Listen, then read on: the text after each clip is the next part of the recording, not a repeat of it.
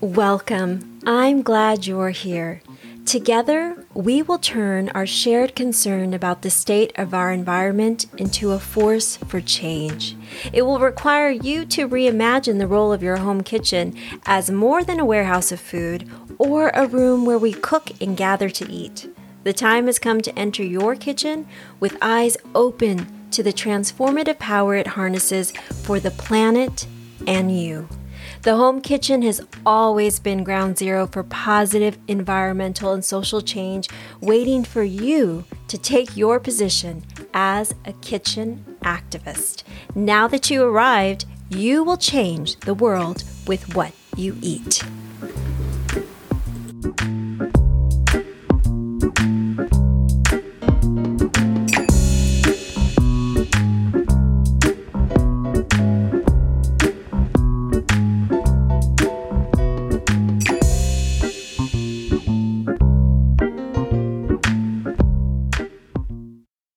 Welcome. I'm so glad you're here. Thank you for joining me again on another episode of The Kitchen Activist, where we come together to learn how we can improve the environment from the things that we can control. We can control what we do in our kitchens. And right now that feels really good to me.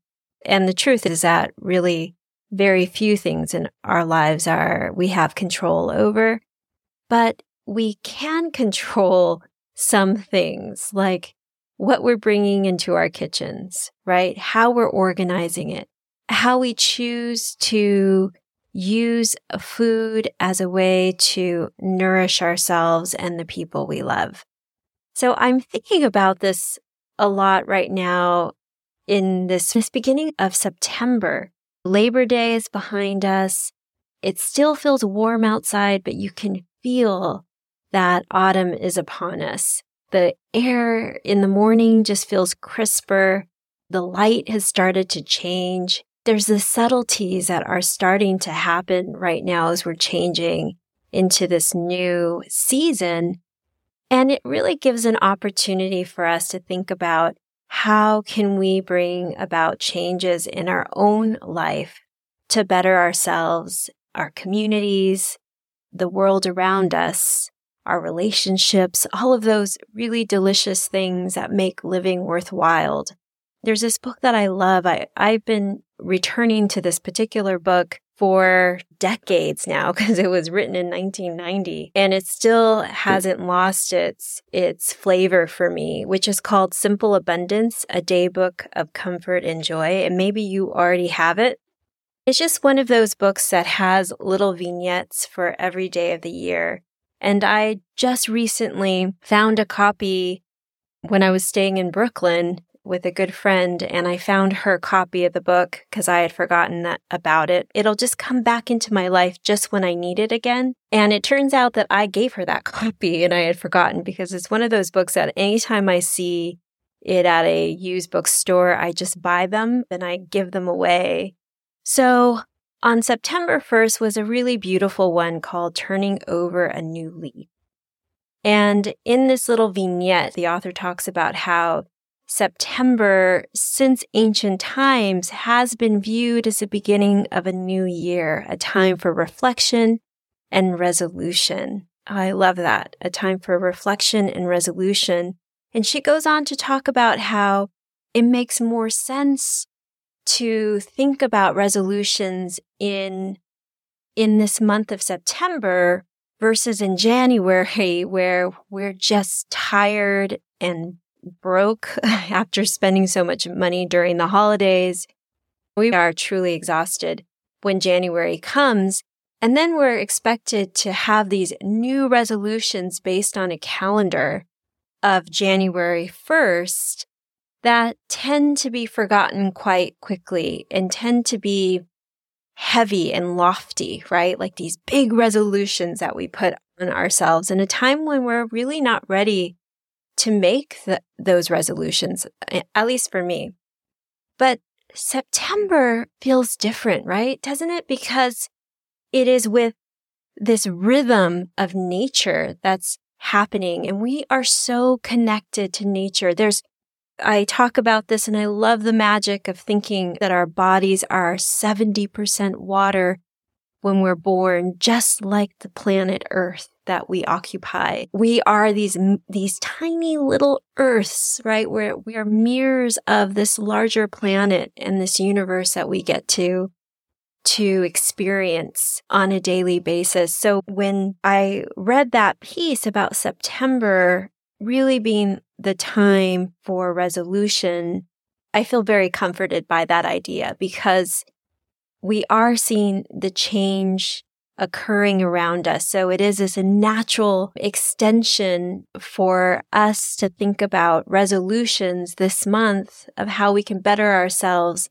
as we watch nature doing the same thing of changing herself, right? The leaves are changing color and are starting their descent to the ground where they then become incorporated into the soil and that organic matter to nourish plants so that in the spring things can sprout again. So I love, love that idea for September.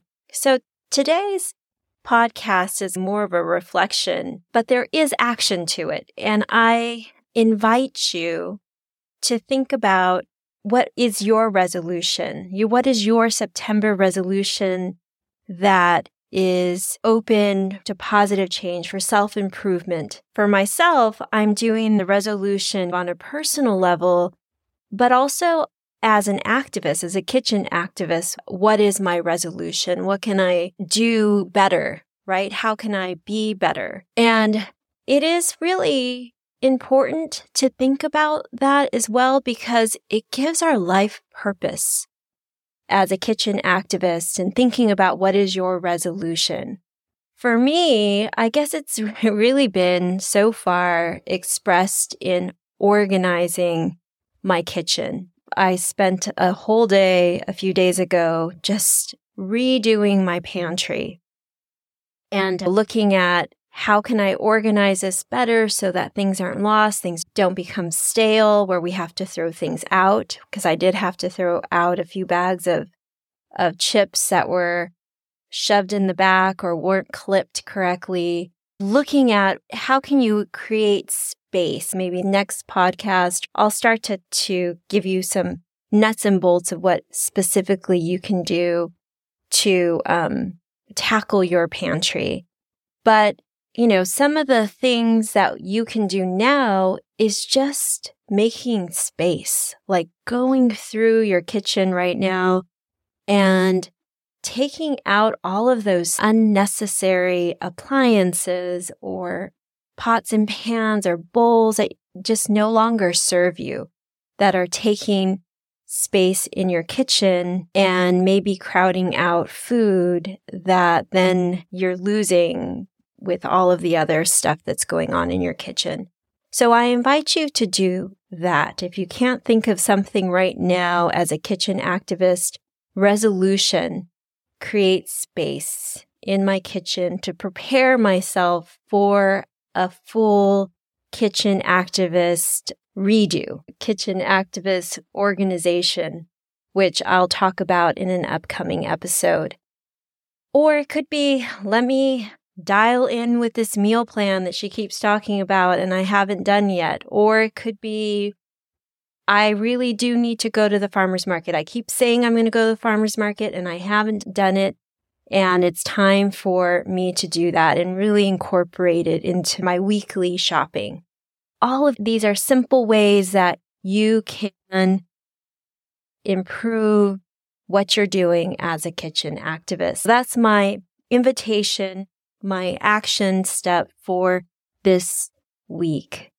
And I thank you again for joining me and happy September.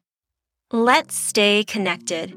Sign up for my newsletter and receive more tips in your inbox weekly and 15% off your first purchase at the Eat Less Water shop.